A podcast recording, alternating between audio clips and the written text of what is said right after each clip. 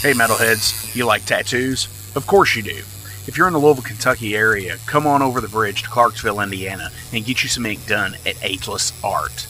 If ink isn't your thing, they have a piercing studio as well. Visit agelessartclarksville.com to see some frequently asked questions, meet the staff. The shop is open Monday through Thursday, 12 to 8 p.m., Saturdays, 12 to 10 p.m., and Sundays, 12 to 6 p.m. All appointment only spots. You can set up your appointments by phone at 812 283 1793 or email agelessarttattoo and piercing at gmail.com and someone will get you set up for your first or your next tattoo or piercing.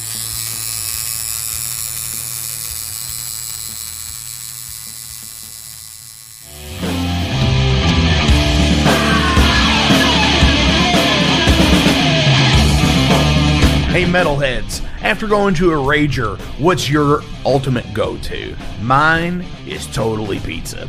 So when Overload is playing, or I'm promoting the Metal Forge live showcases, or the big goddamn metal show, I go to Pizza Donisi. Pizza Donisi is gourmet artisan pizza from right here in Louisville, Kentucky. It features things like the pizza of the month, the sandwiches, and also vegetarian and vegan options, which is so totally fucking cool for all all of it's it's awesome pizza. You definitely want to go. Hey, and also from time to time they do cannolis. Oh, so fucking good. You know what they said, man? Leave the gun, take the cannoli. Yeah, just like that in Godfather. They're located right next to the Mag Bar at 1396 South 2nd Street. So either stop in or call in at 502 213 0488. They're open till midnight. The witching hour.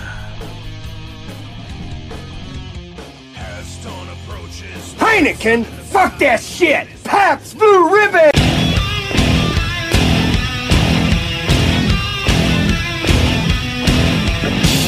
Hey, metalheads, you all hear me talk about Magbar all the time. It is the home to the Metal Forge Live showcases and is an integral stop in the Ultimate Underground Metal Tour schedule. They obviously feature live music, but the Magbar also has daily specials like Pint and Slice Night on Tuesdays with Pizza Donisi. But they also do Bring Your Own Vinyl on Thursdays with DJ Kent Jackson and Finer Things Sundays. Located right next to Pizza Donisi at 1398 South 2nd Street, open 3 p.m. to 4 a.m. seven days a week. Get your asses out to the Mag Bar. Rock out.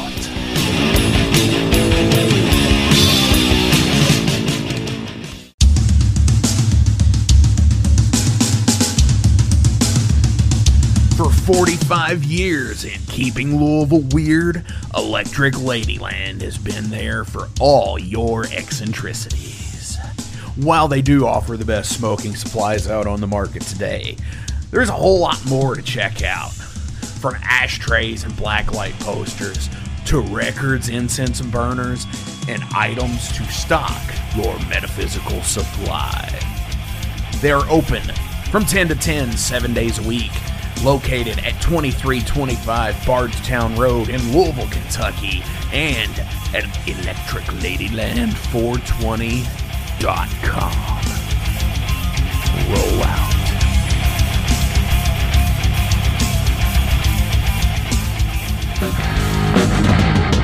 In a broken wasteland, I come to my fire and place your blood and steel upon my pyre. Oh, this is the metal forge. This is the metal forge. This is the metal forge.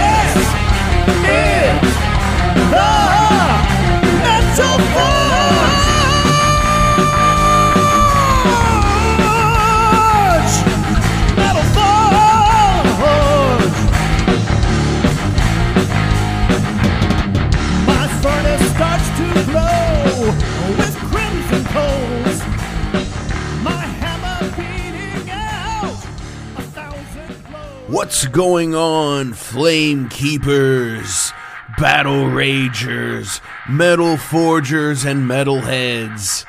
Welcome to the Metal Forge. My name is Mark Jackson, and I am your host. How the fuck are you doing this week? I am doing fairly fucking rad, my friends. I mean, hell yeah. We've got Ted Aguilar from Death Angel here in the Metal Forge, and we are talking to him about some awesome, illustrious career, you know, legendary band, legendary Bay Area thrash, Death Angel. Hell yeah, man. Like a crazy 40 year career easily. And, you know, if you've ever seen like Murder in the Front Row, or you have the book, uh, or you've seen uh, Get Thrashed, that documentary, uh, they, you know, it's really interesting how you know the the way the scene lined out with you know your primary, secondary, tertiary uh, run of bands and so on and so forth. You know, I, I definitely recommend those documentaries if you are ever into like you know the thrash and death scenes from uh, the the mid 80s because they are both great documentaries. Another one I recommend as well is American Hardcore. Such a rad fucking documentary as well. Um, but I'm a I'm a documentary hound actually. You know, I, I think a good um, music documentary goes a long way because that's one of the things I always like, no matter what it is. If it's something like uh, Sound City, I love that. You know, I love the classic album series where they would go in depth and talk about the mixing and mastering and recording of an album, like Ace of Spades to Rumors, uh, 2112, The Doors. You know, uh, they did uh, LA Woman. Uh, you know, just so many albums that they've done that with Bat Out of Hell. Uh, so many cool things. And even still, I love live show capturing as well. You know, from different media perspective, like if it's a not cell phone shit, that fuck that, you know. I'm talking like, you know, crowd, somebody is watching like on a filming on an old VHS or something uh, back in like the 90s or even in the 80s, you know, where somebody brought their, you know, somebody snuck their Super 8 camera into the into Cobo Hall and filmed uh, Kiss at terrible, at, at some terrible, uh, uh, uh, you know, I don't know, fucking terrible perception. but hey, I mean, that's part of the mythos. Am I wrong? You know? I guess I, I don't know. I mean, that's the cool shit. I think that I think that we all share as metalheads. You know, is is the weirdness of it, and just the, as much as it is like a subculture, subculturally, I guess. Um, but yeah, you know, Death Angel, fucking awesome. Uh, Bay Area thrash band, fucking hell yeah. Uh, there's not much that I can really say about them that, you know, it's like, here's a band that needs no introduction, and, and I walk off, you know? But no, you know, as it is, I always like to go back to the fucking beginning on shit. But you know what? This time, I'm actually not going to do that. I'm not going to go to the Ultraviolence to play a song today. I want to go to Act 3, which is the album that I discovered Death Angel on. This is Ex-TC. Yeah! Carve off the the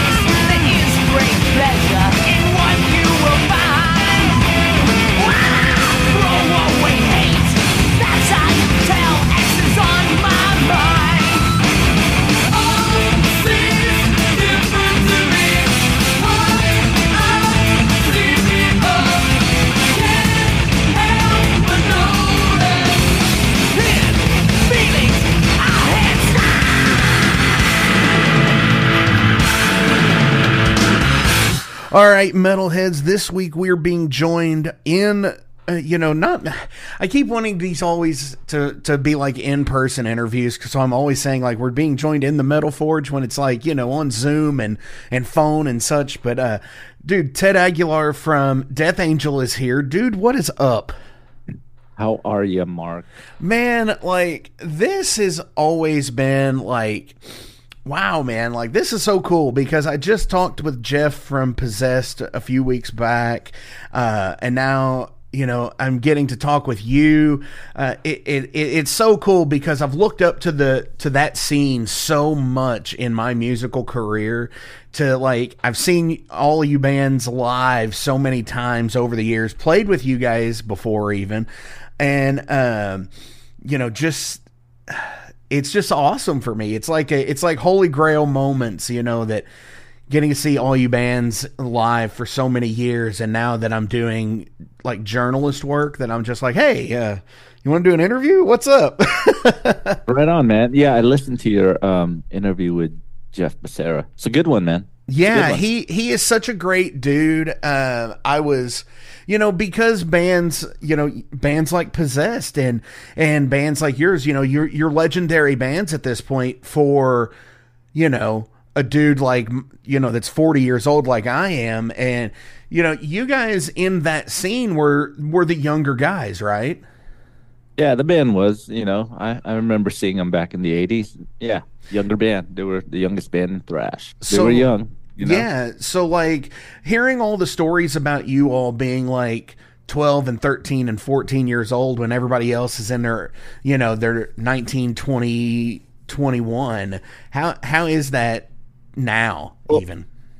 For for the 80s, that was pretty unheard of for a band to be that young and Right. to play clubs and, you know, to have a record label. I mean, I was inspired by it. I mean, that's what made kind of what kind of drawn me to that band. I mean, one when I found out Death Angel, young band, and of course, you know the the connection of the nationality Filipino Filipino. It, it just got me curious. But hey, man, when you're like teenager in the '80s and you listen to the ultraviolence, you can't imagine like these young kids wrote it. You know what I mean? I was Right. like, whoa, pretty advanced for the time. Way advanced, and they were like, you know, they they they stood their ground, and you know, they were able to hang with the big boys. Definitely. So what were you doing uh in all of that time? Say cuz you came into Death Angel early 2000s though, right? Yeah. 2001, August 11, 2001 was my first show with them. It was for the Chuck Billy benefit, Thrash of the Titans in San Francisco. That was my first show with them. But yeah, the band had been broken up for like 10 years. And when I saw him back in the 80s, you know, I was just, you know, just like everyone else, going to shows, young kid, young metal kid going to shows with friends and checking out all the local bands. Of course, like Death Angel, Violence, Forbidden, Testament, Exodus, Heathen, Mordred, all of them. Went to all the shows. You know, and in me and our current drummer right now, Will Carroll, who's in Death Angel as well. You know, we had our own band, local band, and you know, we were like third tier because there was a first tier and second tier of thrash. We were in the third tier realm, and you know, we were playing shows with these guys. You know, every local band trying to fight for the opening or supporting slot for these man. So that's what I was doing and Will was doing. Then uh 90s came along and you know, we still we were still jamming, but what was it, mid 90s to 2001? I kind of took a break from music, got a job, did that thing. Definitely. And uh, then Rob Cavestany called me and said, "Hey, man, we're doing this. We're getting together. We're getting Death Angel together for this Thrash of the Titans thing for Chuck Billy. Do you want in? Because Gus Pepa, the original guitar player, he was living at the Philippines at the time, and he wasn't into it playing in Death Angel no more. And he gave his blessing. And 22 years later, and here you today are, right? you. Yeah, talking to you, man. Definitely.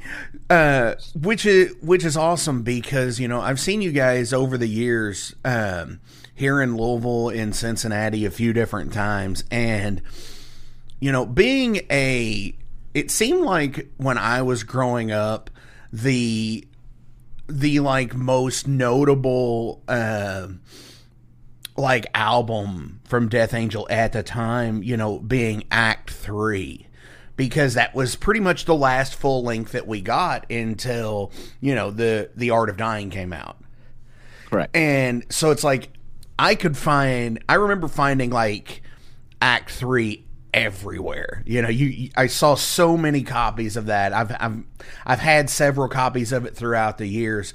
So as, you know, it seems like a lot of the like you said, you know, there was a lot of second uh, wave and third wave bands that you know, and I think Jeff Becerra had talked about the same thing in his episode how there was a lot of second and third wave bands and how did it did it happen for you kind of similar like were you in a band and just like all of a sudden somebody was just like hey I got your first gig like and then it's like holy shit this became real.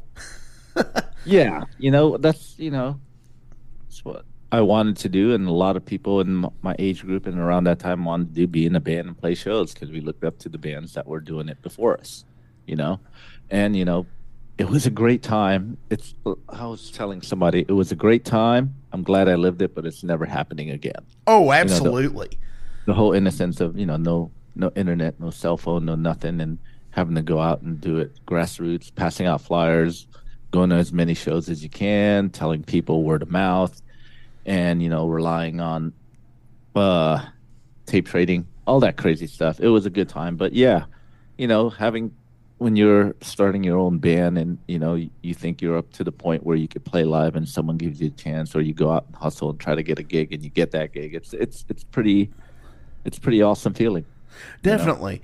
What I always thought was interesting back because of like in my time with that as well, because I was at the very when my like time came with being that being like 12 13 15 years old. And it was at the very end of the like the tape trade era.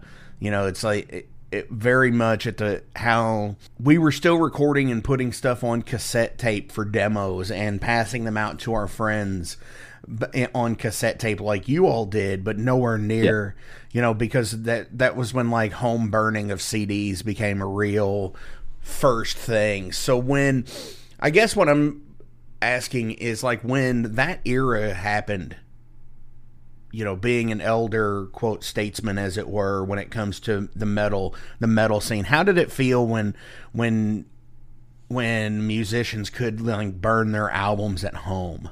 What did that feel for you? I didn't really trip off it though. I did not, you know, trip off, you know, because everyone dubbed cassettes, Yeah. everyone burned CDs. You know, I didn't really trip off it because it seemed like it was just the next thing to do. What I really tripped off and what made me kind of stop and think about it is the whole, I guess, Napster thing. You know, when that whole thing you could download and just anywhere. Because when you when you um I don't know. Some, I guess it's just a different generation, you know, uh, uh, dubbing cassettes and burning CDs because you actually got a copy, but you ended up buying the record too. You know what I mean? Yeah, for sure. Where- oh yes, where- back in your day, you would buy the you would get like the tape trade, but you would get like a song or two off of it, and then that would in, that would influence you to say buy the whole album of Number of the Beast rather than you know just downloading it or you know not even you had a you had, it was almost like listening to the radio where you could hear Yeah, like certain songs. You had no other choice but to buy it. Right. Now with the internet, you know, if you could get it for free, then what's the point of buying it, really? Right. back then in the 80s and 90s with you know tape trading and all that there was no other choice how to get the album okay someone dubbed you a tape you got a couple of songs this is killer you know and you went out and bought the record then you know i guess you know times have changed you know things change it evolves and that's where we're at now for sure. you know like i said I it's a, think it was a great time. I'm glad i lived it but it's never happening again. Right, I agree. Uh, I think it equates to like how back in the 50s and 60s, rock music was very single driven, yes. And then it became a very album driven thing. And now here we are, you know, 50, 60, 70 years later from the original first like recordings of such of like people like Elvis and Little Richard. And now we're back and doing singles again for the digital market. it goes in waves, you know. I mean, right now we're in the point we're in a uh, point in time where not only is it a singles in the digital world, but vinyl made a good comeback. Oh, absolutely. Same time, so, So- people are probably buying vinyl, whether they're buying it because they just want to collect or it's a trend, or they're actually buying it to listen to it as an experience, as we all did when we were young. Right. And for me, it's that a little bit of know. both. A little bit of both, yeah. you know because i i just turned 40 this year so i'm kind of young compared to most of the people that i have on the show or want to have on the show i should say uh, but for me you know i this is the first time the first time ever that i've had my music pressed on vinyl that you know was actually released for something. I've done cds and tapes and everything else. So how does that for you change? You know when you see your music on vinyl on a on a medium that just like what how cool is that for you? Like what is the what is the thing that you've always wanted to see your music done on? That is Vinyl. just like holy I- shit I- this is awesome. I grew up on vinyl. I grew up on vinyl, so seeing it, it. I mean, nothing against the cassettes or the CDs. It, it's a medium that did come out, but ju- it's just something about vinyl. It's it means more than the CD and the cassettes. I agree. Cassettes I kind of relate to of like demos or just something playing in the car, but vinyl is something you could listen to at home for that experience. You know what I mean? oh yeah you get immersive in it yeah immersive. So I would say, to me, seeing it on vinyl, it's it seems more of a a big thing than it is CDs and cassettes. But I don't mind CDs and cassettes because I also grew up in that era. But vinyl Right. was my but vinyl was the one I got introduced to being young. Okay, cool. So yeah, it was the thing that you, you know, it was the medium when you were, you know, when you were a kid that everybody went, saved up their rec- their money and went to the record store. Exactly. Absolutely, man. Hell yeah. So you all have some shows coming up that we're here to promote as well, correct? Yes, we have. We just got done with uh, a European trek co-headlining with Sacred Reich, and the opening band was Angelus Apatrida. Is that? I think that's how you say it. A great thrash band from Spain. I think everyone should check them out, man. They blew us. Man, they they just blew our heads away, man. Great band, very into it on stage. They're great musicians. Fucking, they were tearing it up every night. Then you had us in Sacred Reich. It was a three band bill across mainland Europe. We did that for three weeks. We just got home last week. And now to close out the year, we have three shows in December. We're playing um, December 20th in Santa Cruz at the Catalyst, where it's Death Angel, Warbringer, Exmortus, and a local band called Phantom Witch. Then the next two days, we, you know, have our annual another Death Angel Christmas show, which is at the Great American Music Hall in San Francisco, December 21st and 22nd. Both nights are supported by Forbidden. No, love them. And uh, the first night is opening act called Frolic from the Bay Area, and the second night is Tornadic from Los Angeles. And we're both shows, both Christmas shows are sold out physically. You can't get any more tickets, but we're live streaming both nights. And you can purchase a live stream ticket on our website, deathangel.us.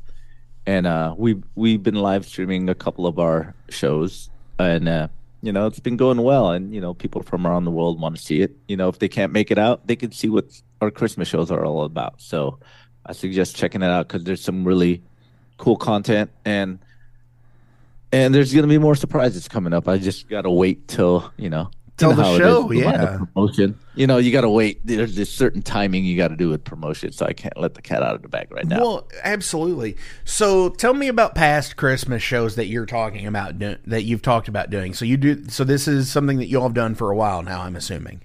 Yeah, well, this is our eighth annual. Of course, we couldn't do it for 2020, 21, and Right, 22. because of the situations.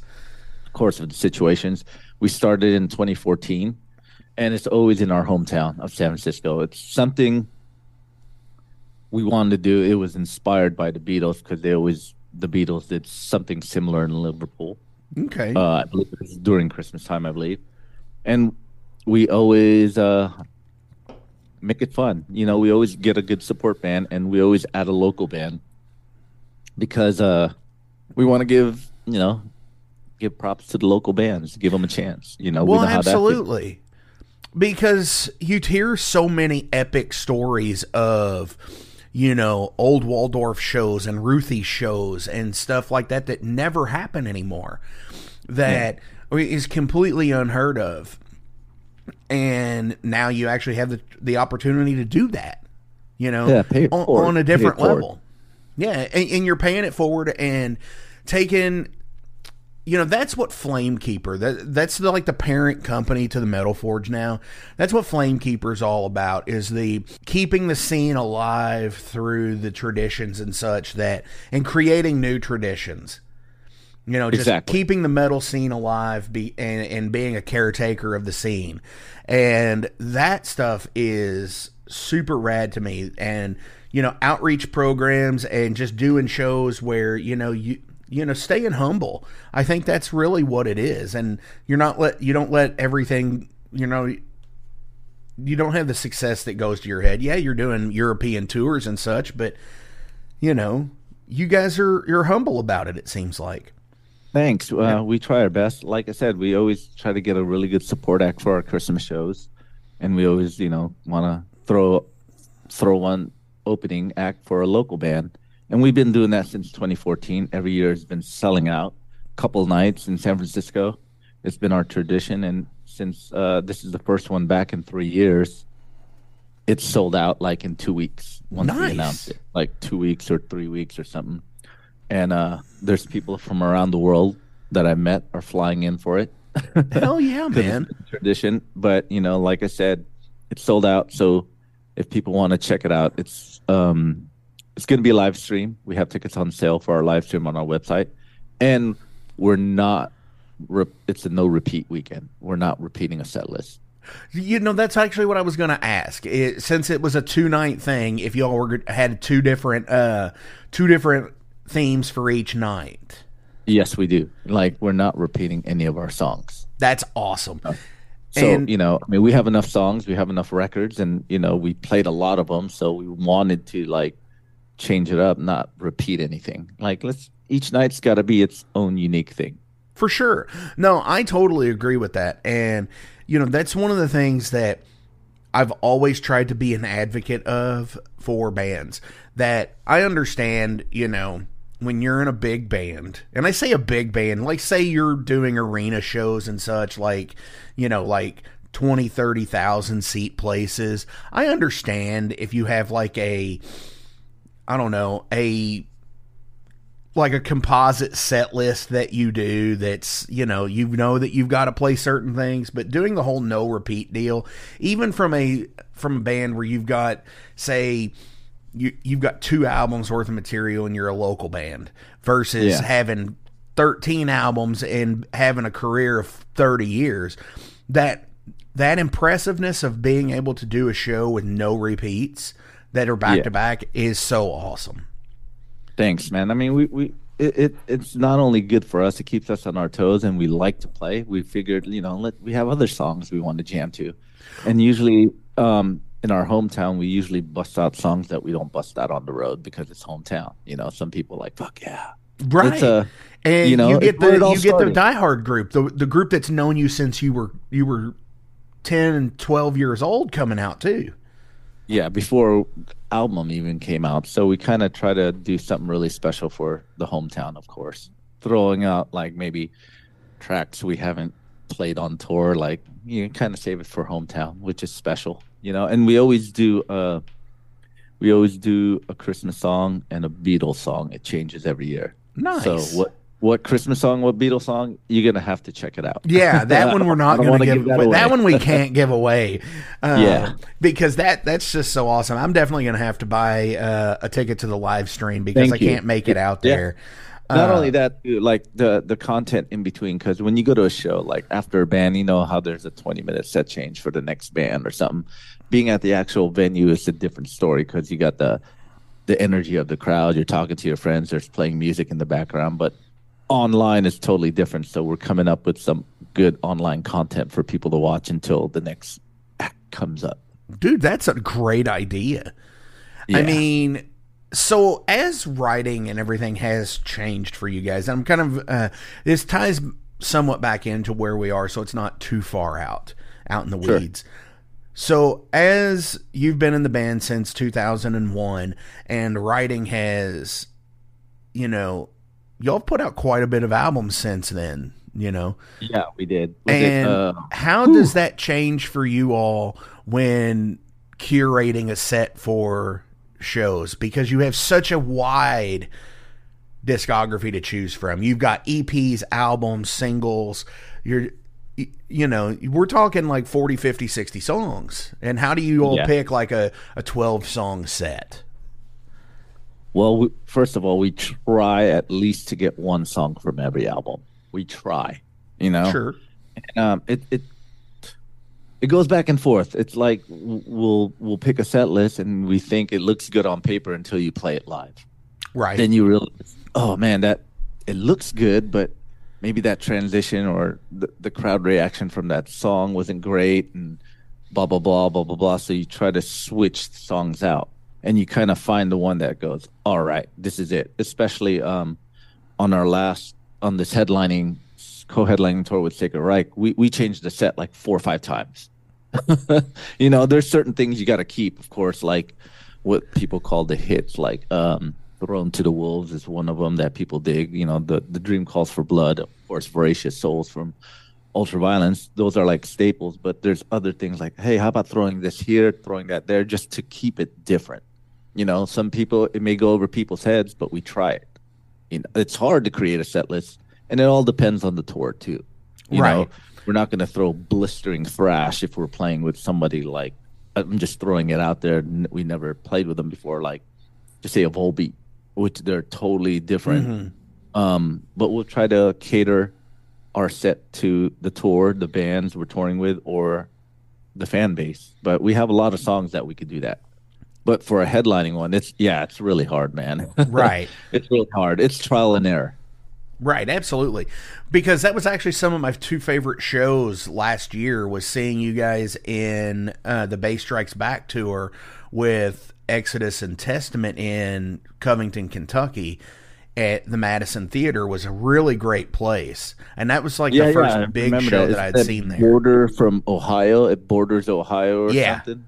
Yeah, yeah, yeah, I remember it. That was Uh, a cool. That was a cool show. Yeah, and then later that year, it was just you and Exodus in Louisville at Yeah, the place called small club. Headliners in a in a Yeah. in Headliners, and Headliners is like a seven hundred cap venue, but it has some of the best shows in Louisville. And like, so like, I love the intimacy of it. And I got some really cool pictures from that show. So, Cool. I do a- remember that show. I do. It was a it was a great show. It was well attended. yes, we are kind of out in the middle of nowhere. I remember walking to the coffee shop when you leave, make a right down the street's a coffee shop, and I remember at night we you walk out, make a left, go up the street, make a left, and we were hitting this pizza parlor late night. Yes. I, I do remember. Yeah. Uh, Spinelli's is the pizza parlor that you're talking about. Yes, absolutely. open late. Late yes, night. they're open till like five in the morning. They have some really great pizza in town. Yeah. Uh, Louisville to- was cool. It was that was a good show. oh, you know. it, it absolutely is. So as as years have went past, and and you know you all are elder statesmen of the scene now. Um, how has how has your outlook changed? outlook on life and music. Yeah.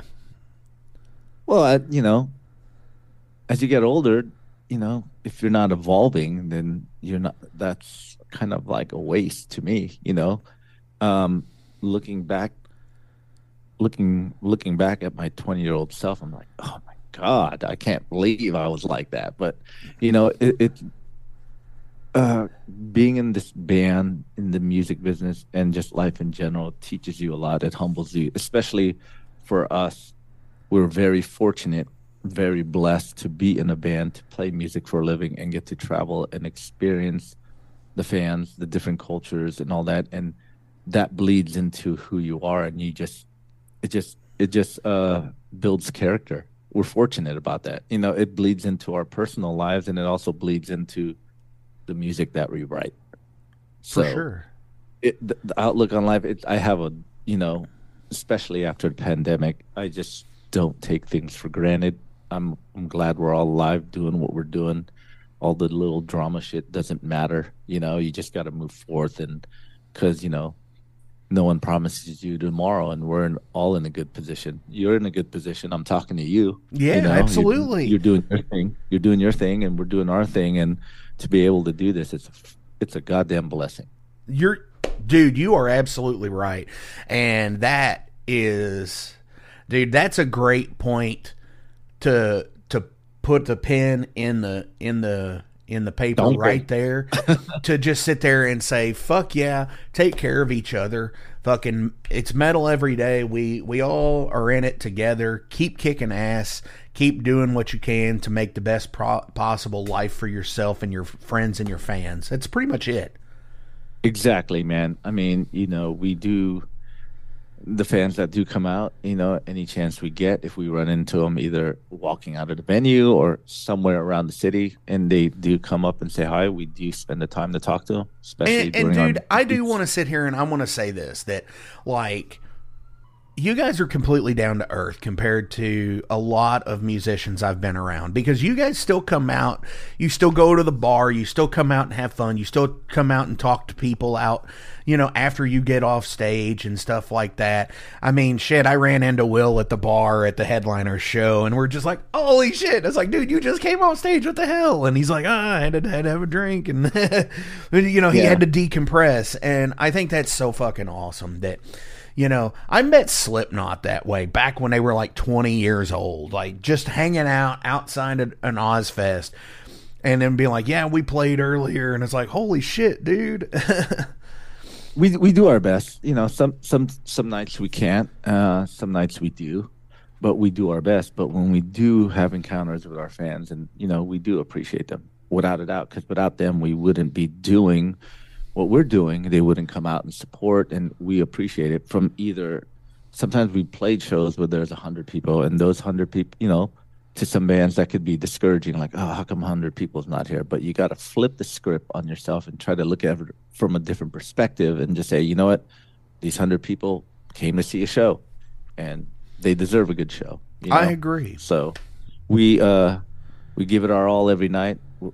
You know, we've talked. Me and Rob talked about this the other day on tour. It's just like, dude, you know, we're grateful, we're blessed. Let's just enjoy it, have a good time, and just you know, let's just have a good vibe overall. All this nonsense, high school drama, whatever. Just hey, man, don't ignore it, man. Just keep moving forth, have a good time, and let's have some good shows, and you know, enjoy life. Hell yeah, man. So I'm going to go ahead and switch over into Derailed. This is five random questions about Ted as a person.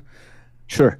Uh, you'll get some interesting things in here because I draw these from a random deck of interview cards that, you know, I've tried not to ask the same question twice. Okay. Uh, what is one subscription that you would never live without? Netflix. Even, even now, you know, uh, do they, do they st- I haven't had Netflix for a while. Do they still have good, other than like Stranger do. Things? They do, but here's the thing, man. I mean, it's uh Netflix will have some good ones. Then, like, of course, you got your Hulu's, your HBO Max, and Disney. They have stuff there that Netflix doesn't have. So you, Right. I, I subscribe to all of them. I, I don't even have basic cable TV no more. You know, I just do the subscription thing, and I love it. You know, I had TV, but there's nothing really fun on TV. Right. No, there's there's really not. Not on like public television anymore. Yes, Not like yes. there used to be in the 80s, 70s, 80s, and 90s. You know, definitely not. Yeah. I'll agree So with. yeah, I'll keep I'll keep Netflix or any streaming platform, but Netflix for sure. Definitely. Well, I assume for you also being like you said, you just got out of a European tour. So when you're on a on a bus somewhere between, you know, Switzerland and Germany or wherever at two in the morning, you can't really see anything. So throwing on the Netflix is probably the best, Totally. probably Netflix the, or the best YouTube, wine 'cause I- down. Netflix or YouTube because I do like watching interviews and documentaries. You know, I'm a I've been I'm I'm a big fan of uh, Joe Rogan, so I like watching his stuff. Oh yeah. And You know, uh I will give I will give him this. Aside from outlandish like crazy belief structure type stuff from uh a lot of his interview stuff has been really really interesting. Like I'm also a wrestling fan. okay, So when he uh when he has like wrestlers and things on there like he just recently had uh The Undertaker on there. and talking about how how he his life and career and stuff. It, it was the the excerpts I've seen from it have been really good. I mean, yeah, Joe Rogan can be outlandish. There's some things I don't agree with him, but overall, I think his interviews are really good. I agree. Do you believe a world that is so reliant on modern technology would make any progress if it were not taken, or if we were to take it away? No, we're so used to it. You know, you take it away, people will just don't know what to do with themselves. It would take a long time for them to adjust going back to a world with no technology. Oh, right. It would.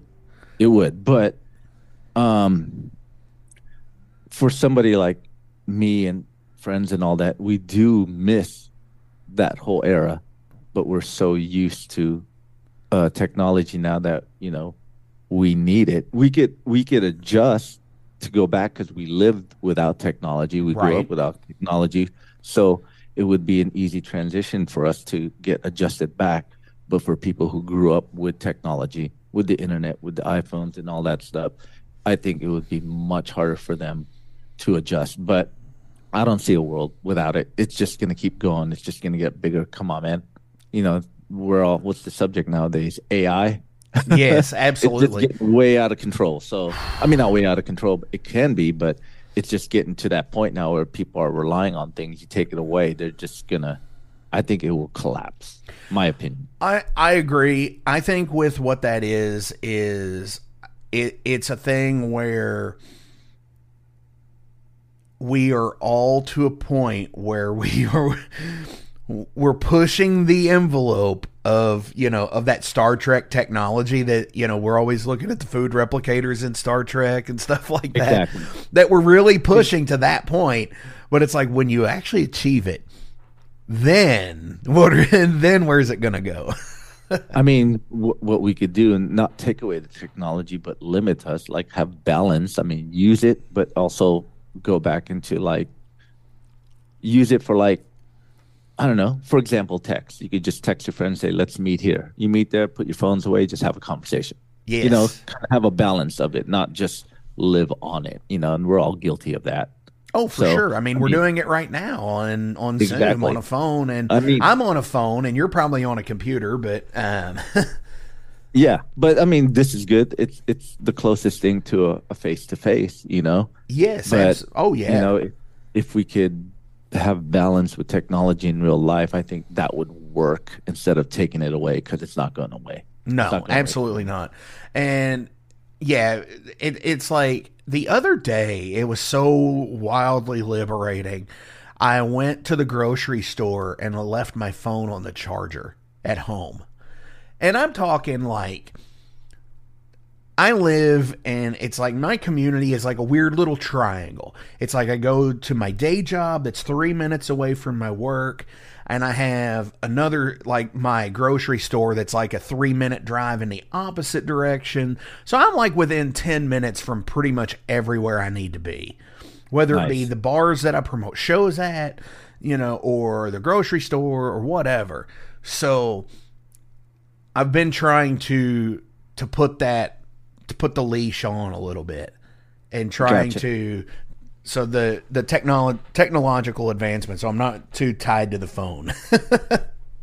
if i mean the phone is great you know the internet's great you know you do your banking you could do emails you don't have to run home and you know bust open your computer everything's at your phone but if you could limit it Yes. and just balance like okay maybe i'll check email once a day you know they could wait 24 hours just like the old days they send you a letter and you're not going to get it for a couple of days and you got to write a letter and send it back. But yeah. if you just kind of limit yourself online and you know spend more time outdoors or with people in person that'd be great you know? Because like i said you're not taking the technology away. Do you still snail mail? yeah i mean i haven't snail mail in a long time but you know i do get mail. You know there's certain sometimes um, we get fan mail and it's good to see. And you know those are the types like i get fan mail all the time from and asking for pics and if they send a self-addressed envelope i'll put a pic in there and send it it's kind of yeah, cool it's, man. it's a tangible thing you know what i mean it's like oh right on they Dude, put the that's effort awesome. That's awesome that you all still that you still do that, and because I think that's with Bandcamp, for example. I think that has pushed a lot of that snail mail thing back onto bands, which is awesome. Like back, it's like a a memory of back in the day because I can remember doing that when I was in my teens, you know, and I'm sure I know you do too, mailing out tapes to somebody in St. Louis because they hit you up. Yeah, yeah. That's that's a cool connection in a way. So now it's either by email or Dropbox or go check out this link. It's just a different time, but Yeah. you know, Uh, But hey, well, man, I'm saying like when you when you buy stuff off, when you buy physical merch off of Bandcamp, you know, so you're mailing it out to people, so that's totally cool with it. yeah. I mean, you um, you, I mean, a lot of people nowadays prefer online, and there's some people who do like physical. So you got to cater to both. You got to adapt to the times. Definitely.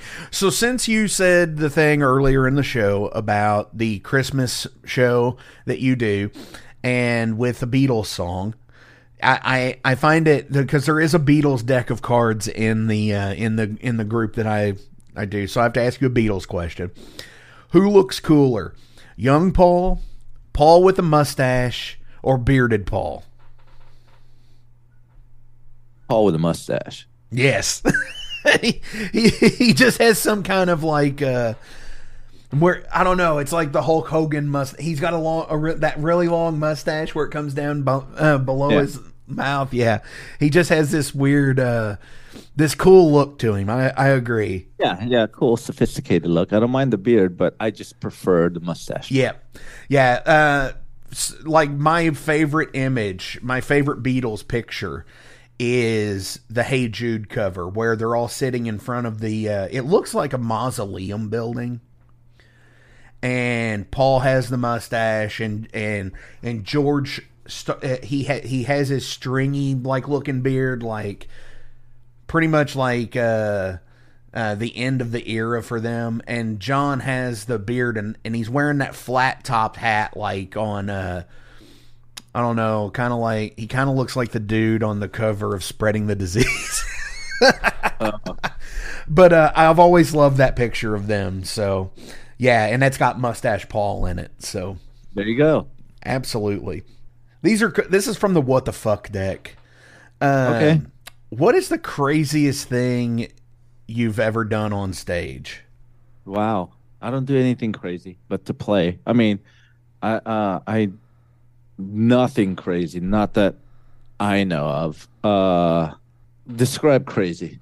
Well, I mean, I guess crazy to me means like it's not accidental stuff. So you, you no spinal tap moment. So like fall stepping off the front of the stage really isn't crazy as much as it is accidental.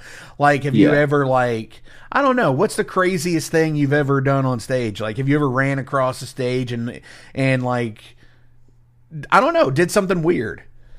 What's the what's the weirdest you- thing that you've done on stage that you remember and you're just like, holy shit, that landed? Um was it on the last U- American tour? I just remembered there's a video clip of me out there. I was me and Rob were on our cabinets for the last song and we do a jump right before the big right before the music comes in. He landed right, I didn't. Oh, you know, I. I, luckily I broke my fall with my knee, or else it would have been bad. But not. That's about it, man. I mean, I don't want to do anything crazy or whatever because I got to concentrate on what's going on. Right. Well, You know? I mean, being uh, being in being in your fifties, I'm sure is like is pretty hardcore when it comes to you know you not wanting to get hurt. exactly. You know, just you know, we're not twenties no more. We can't, you know, do the. We're not, you know, we're not spring chickens. So we uh we we take care of ourselves, and you know, first priorities playing, making sure we could deliver a show. I'm not. We're not going to do anything crazy and stupid up there. oh, absolutely. So I'm gonna I'm gonna I'm gonna do a little bit of a bonus question here because Please. I like to. Uh, have you ever been in a place where they were filming a movie that you didn't know about until after the fact?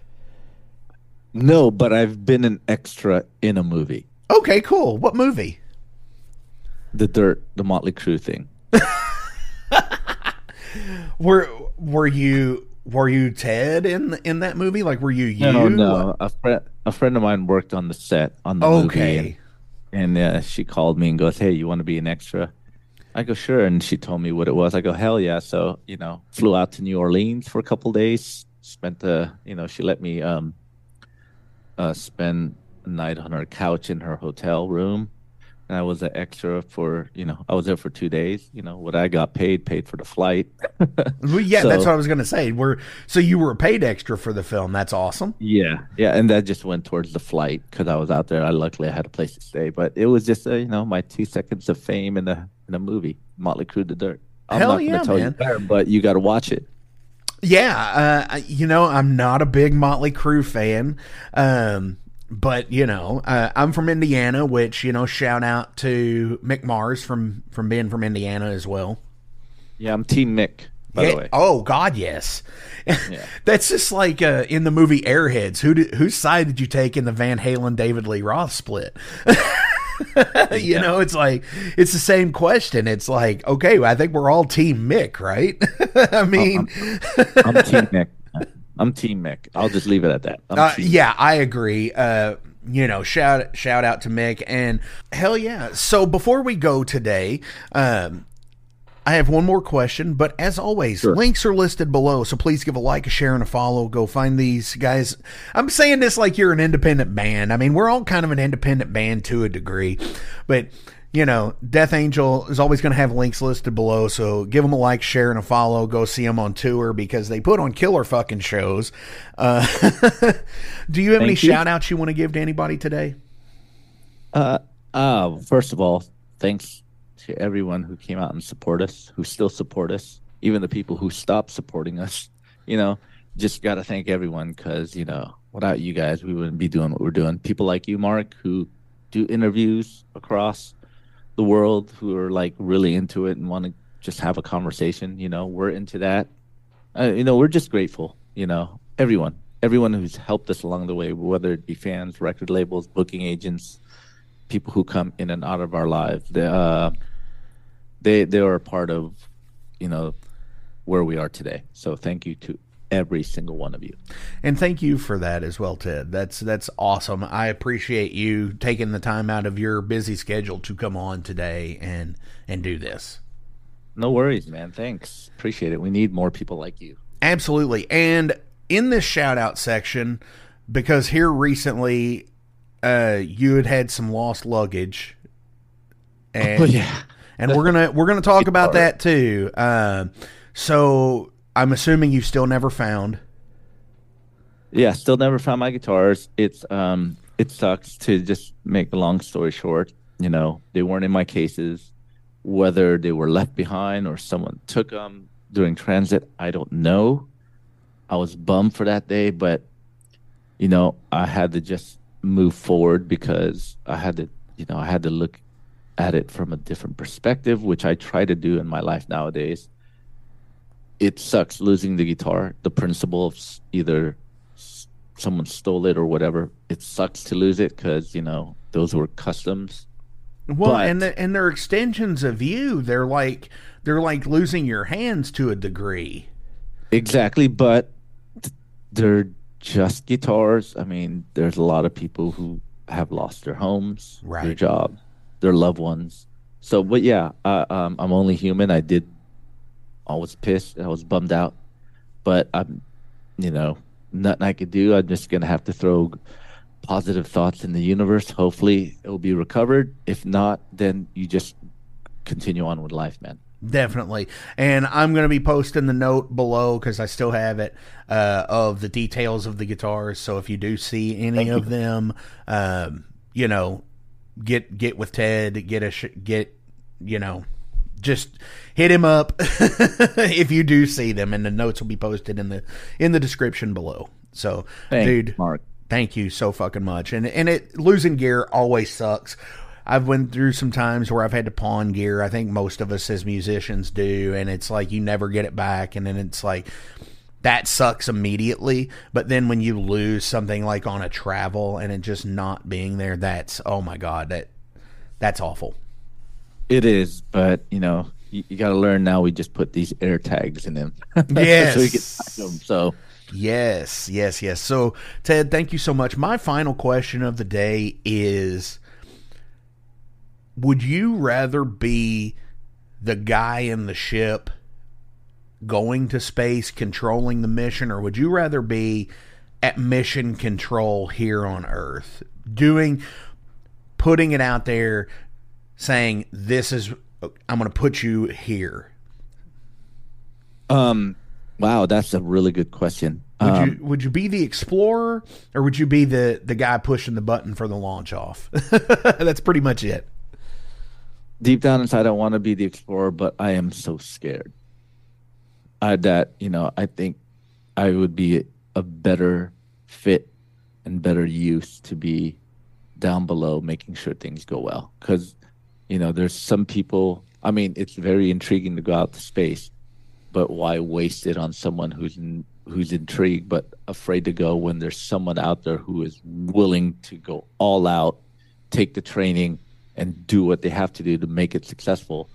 I will be the one to help you do that. dude that's fucking amazing Yeah. that it is that a metaphor of life Yep. You know, I mean, some people are built to be firemen, police people, and all the stuff they were. They risked their lives, man. I can't do that. You know, You're the Um, you're the dispatch saying, "Hey, we've got shots fired here." yeah, yeah. Hey, man, whatever you need to get you to, whatever you need to get it going and to clear it up and to get you home safe, I will help. But I can't be on the front lines, man. I know myself, and there's people out there who are built for it, who are into it. Give it to them, and if you could help them on behind the scenes, and you have a skill that could help them be, from behind the scenes, then hey, man, it's it takes a team, man. It takes a village. Fuck yes, man. Dude, that is such an awesome answer to that question. I I 100% agree with you that like I would totally probably be the same way. I'm there saying I, I I'm very much a, a good you know general when it comes to delegation and saying all right everybody's got their things let's do this let's make it fucking happen. And Exactly. yeah, dude, that's fucking rad as shit. Ted, thank you so fucking much for doing the Metal Forge this week. I know we've been talking on us. Instagram since the pandemic, so Yeah. finally we got to do this. Yeah, this is fun, man. I mean, it's it's it's different, and you know, something that you know. I like having conversations, man. That's yeah, me too. That's why we're here. I mean, because we're all people. We're all playing metal. I mean, I always say that, and I said this a few months back in a in a short interview uh, segment with somebody, and I was like, you know, metal is pretty much guesswork and cut off black sleeves. Exactly. Well, Mark, I have one question for you. And looking at your background, Yeah, for sure.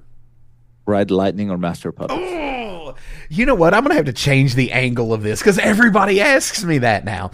Uh, well, if you notice, uh, up in the corner up here is actually Steve DiGiorgio. so uh, I got that when I was at that Covington show with you all. Okay. Um, honestly, um, it's different. Uh, for me, I love both albums so much. Um, Ride for the vision, Master for the execution. I would say that. Um, Okay. There, however, there are songs on like I still think "Creeping Death" to this day is that ultimate gets me hyped song. I could listen to "Creeping Death" from any era, any bass player, uh, is what I mean by that, and still just as much get jazzed if I hear Cliff doing it, Jason doing it, or Rob doing it. You know, because they're all different. They all have their, you know, they it's all been played separately throughout the years, differently with each member, right? Yeah. And, and I'm a bass player, so that's where I'm going kind of with that. Now, Master, because from front to back, they're both great albums. From front to back is just a battering ram of epic like once you once you get to master everything that they do is just steamroll. Steamroll right through.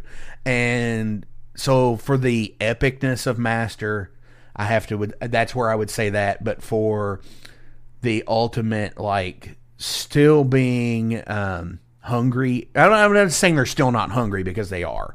Uh what i mean though is like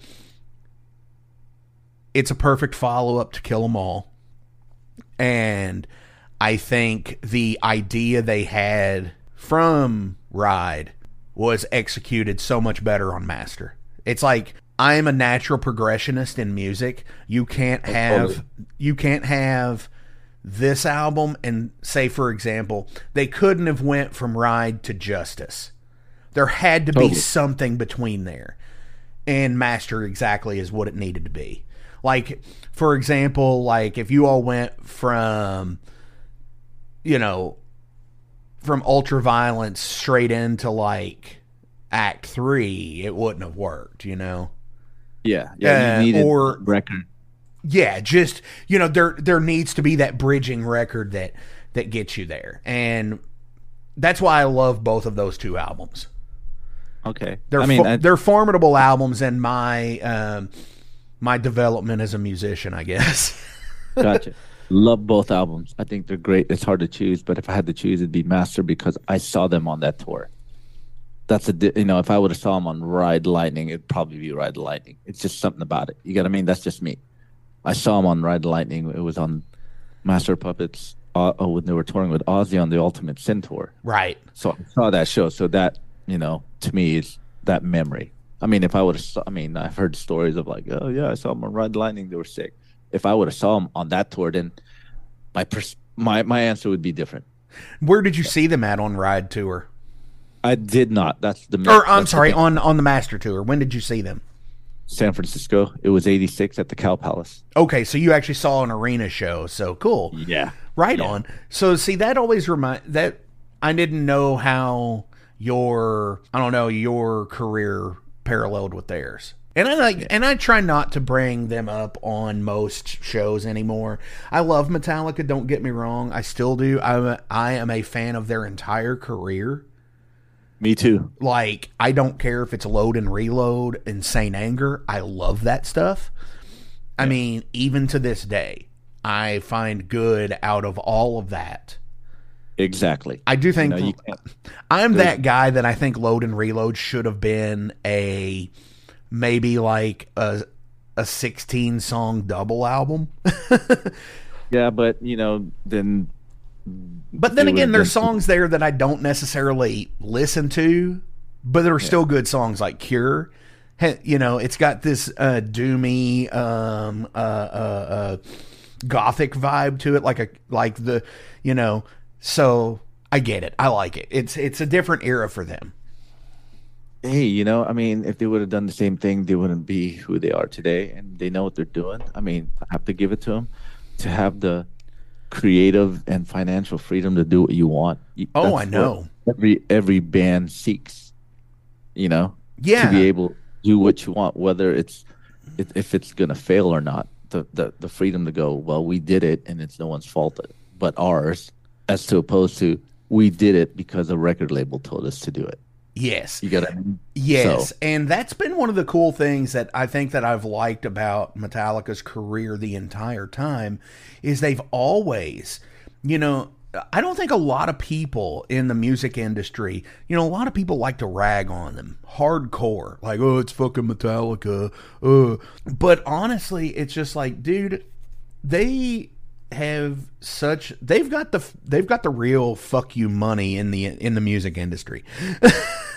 they do. I mean, they do. So, I mean, I mean, uh, they've done everything. I mean, I don't think that nobody understands that, like, they're just now turning 60. And because, yeah, I think, like, Kirk was born in 62 or something like that. He's the oldest. But I mean, still, like, to be 20 years old, think of this. To, I mean, because, you know, you're, you're in the same city as they are, you were in the same scene as they were.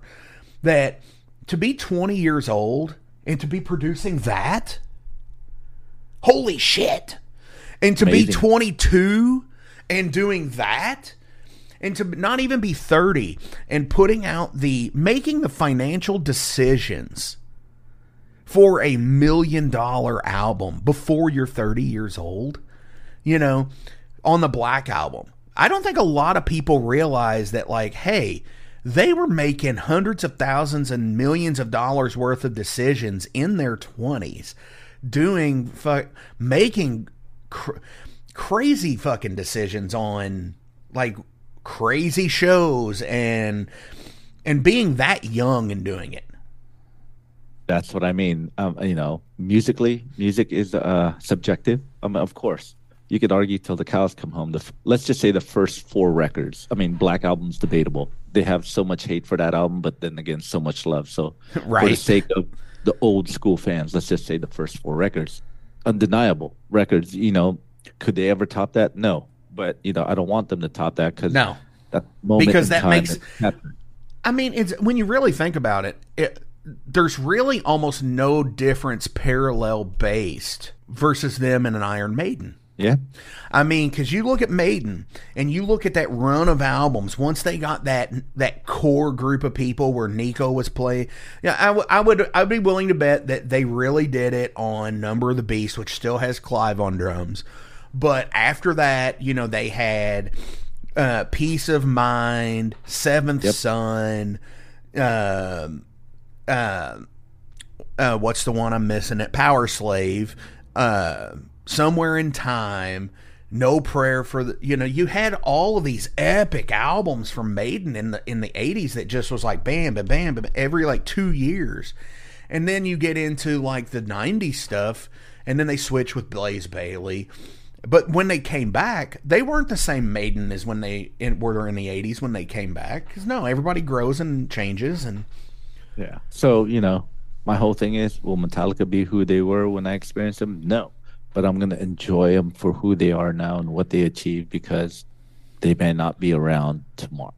Exactly. And so and in so many so many times has that actually become a thing like you know, you never know. Like the bands like Death Angel and Possessed, yeah, you all might have had a little bit of a break in there, but I think that's I think that's fine. You know, you're still got a body of work and you know, you still have people coming out, so it definitely means something. And they Yeah, do too, so- you know. I So you know, honestly, continue. the reason why I don't like a lot of the reason why I think I try to not plug as much bands like that on the show these days is because there is such a there is such a crazy takeover of tribute bands. Yeah. and it's like I am such a like a through and through metalhead that I when I see these tribute bands playing somewhere, say take Four Horsemen for example, they're a pretty popular Metallica tribute band, but I always imagine you know when they're playing in places like you know almost kind of like the headliners place that you all played at four, five, six, seven hundred seat places and we have a few of them here that are Live Nation owned that are that way. And a lot of these bands sign contracts with Live Nation, and it's just like to me, it's the band that sits there and that the drunk twenty five year olds that are going out partying their life away think that it's actually Metallica playing. Yeah.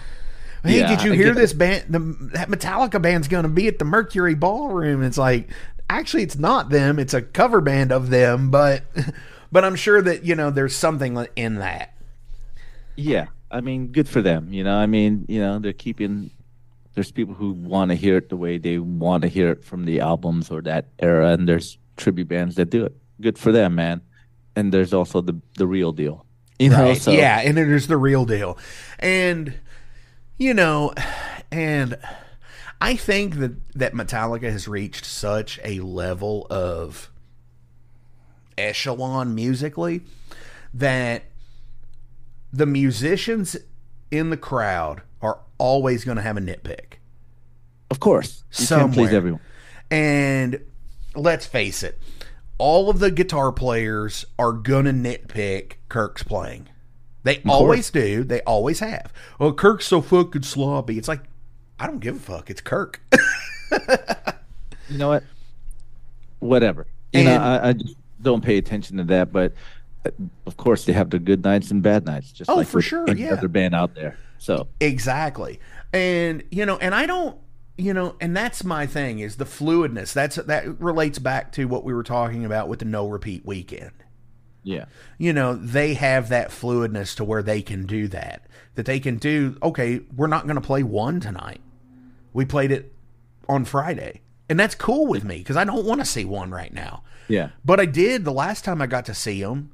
I, I got to see Whiplash, which it was the first time I ever got to see it live. And I was like, fuck yeah, man. And Yeah. I'm cool. You know, that's what I love about that. And I've tried to do that with my band too because we've got like five albums worth of material. Uh, well, five albums and uh, EPs and splits and shit like that. But, you know, when you've got 50, 60 songs and you don't want to play the same fucking seven or eight songs. it's a good thing. It gets people to come out. It gets the fans who, you know, the diehard fans who go, "Fuck, I want to hear different things." You know, it's it's a win-win for all. For you as a musician, because it keeps you on your toes, and there's songs that you wrote, and you know, it's like, wow, it may give you a different perspective or inspiration to write newer stuff, because you know, it, those songs that you never played could inspire you, and two, it's for the fans that oh, it surprised them. Oh man, I haven't heard them play this. This is awesome. So it's a win-win. Absolutely. I agree 100% with you on that.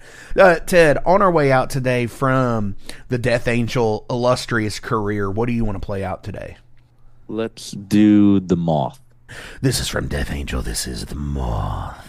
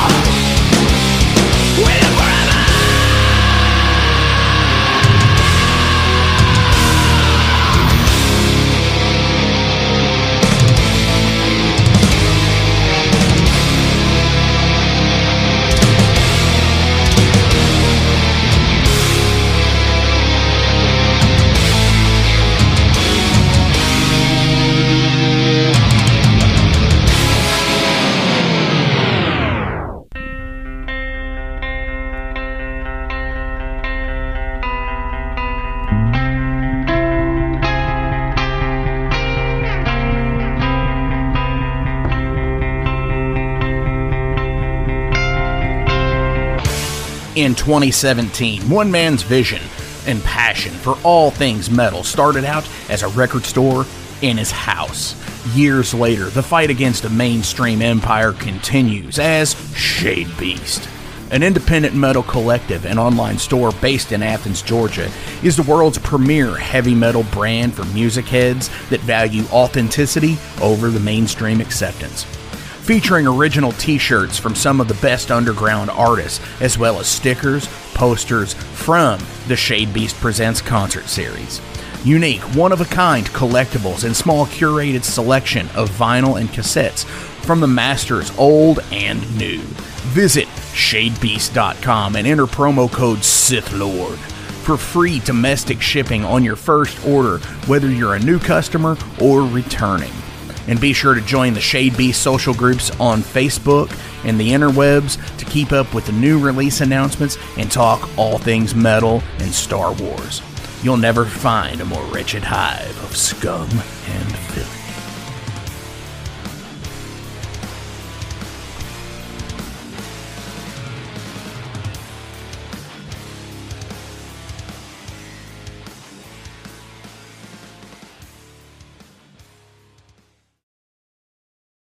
Welcome to the night. You think you know Night Demon? Then the Night Demon Heavy Metal Podcast is for you. Step into the darkness as we peel back the curtain to give you an unprecedented, all access look into the mind and the heart of the demon. We're talking band history, song analysis, studio anecdotes, stories from the road. It's everything a die-hard Night Demon fan could want and more. This is the only place to learn the inside scoop, the deep dive trivia, the untold tales from the band members themselves and those closest to the Night Demon story. Need more? The Sacred Night Demon Crypt will be pried open to reveal demo recordings that have never before seen the light of day, all with in depth commentary by the band and the people who were there for the writing and recording process. This is a gold mine, a treasure trove of all things Night Demon. Head over to nightdemon.net or wherever you listen to podcasts.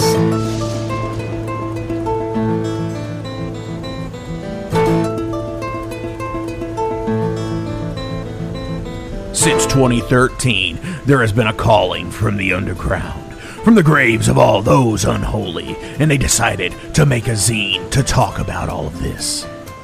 Soul Grinder Zine, an independent metal zine to keep you informed on all things metal and horror from the underground. Available in both print and digital formats, they're bringing you the best interviews and reviews out there today. Not only do they do the zine, but they also do compilation CDs. Check them out at facebook.com slash soulgrinder.zine and start your subscription now.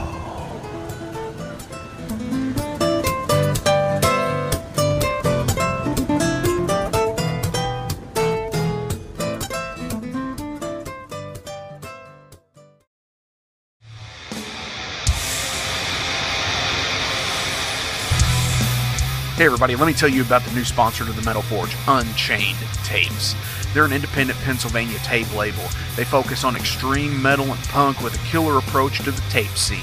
Visit their web store at unchainedtapes.bigcartel.com now to get your fill of tapes. And for being a Metal Forge listener, enter the code METALFORGE10 at checkout to get a 10% discount on your total purchase. That's unchainedtapes.bigcartel.com.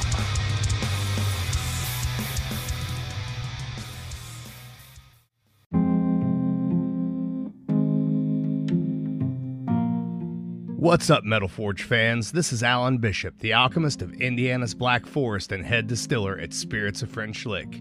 Do you find yourself drawn to the unexplained, fascinated by the Fortean, or enchanted by the paranormal? If the things that go bump in the night resonate in your mind, then tune into my brand new podcast, If You Have Ghosts, You Have Everything featuring first-hand accounts, collected stories, interviews, history, and speculation related to all things not of this world. Available now on Anchor, Spotify, Google, Amazon, and more. Set back, relax, and remember, if you have ghosts, you have everything.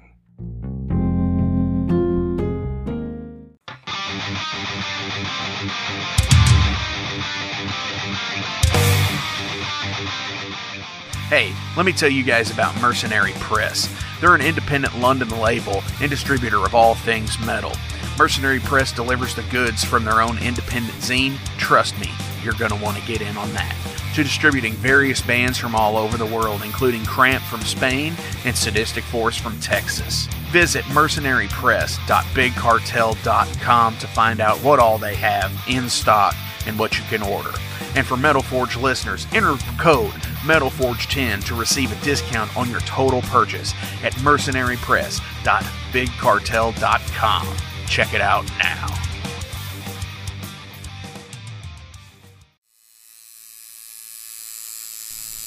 Hey, Metalheads, it's with great pleasure I get to tell you guys about a new sponsor to the Metal Forge Ageless Art New Albany.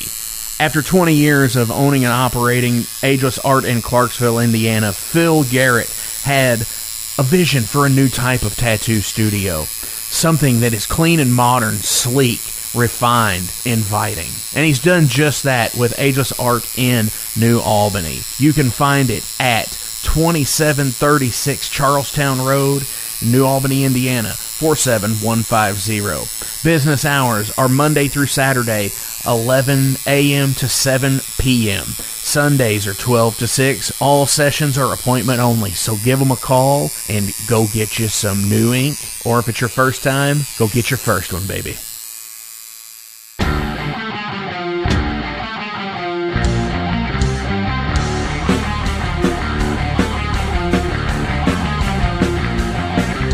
Maxwell's House of Music in Jeffersonville, Indiana, is the premier 12,500 square foot music superstore that has served both southern Indiana and Louisville, Kentucky metro area for over four decades.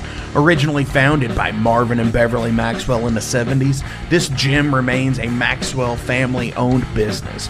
Mark Maxwell, along with his business partner Whitney McNichol, continued the reputation as being the national resource for all things music. In 2022, the iconic Guitar Emporium of Louisville relocated to Maxwell's Music, creating the largest independently owned showroom in the region. The retail offerings at Maxwell's Music includes a huge selection of guitars, basses, amplifiers, effects pedals, modeling amps, keyboards, drums, banjos, mandolins, ukuleles, sound systems, stage lighting equipment, and accessories. The music education program at Maxwell's is second to none. From private instrument and voice lessons to DJ, EDM, recording, songwriting, and music theory, to Rock School, Weekend Warriors, and Maxwell's Music Lab, there is something for every age and every ability level.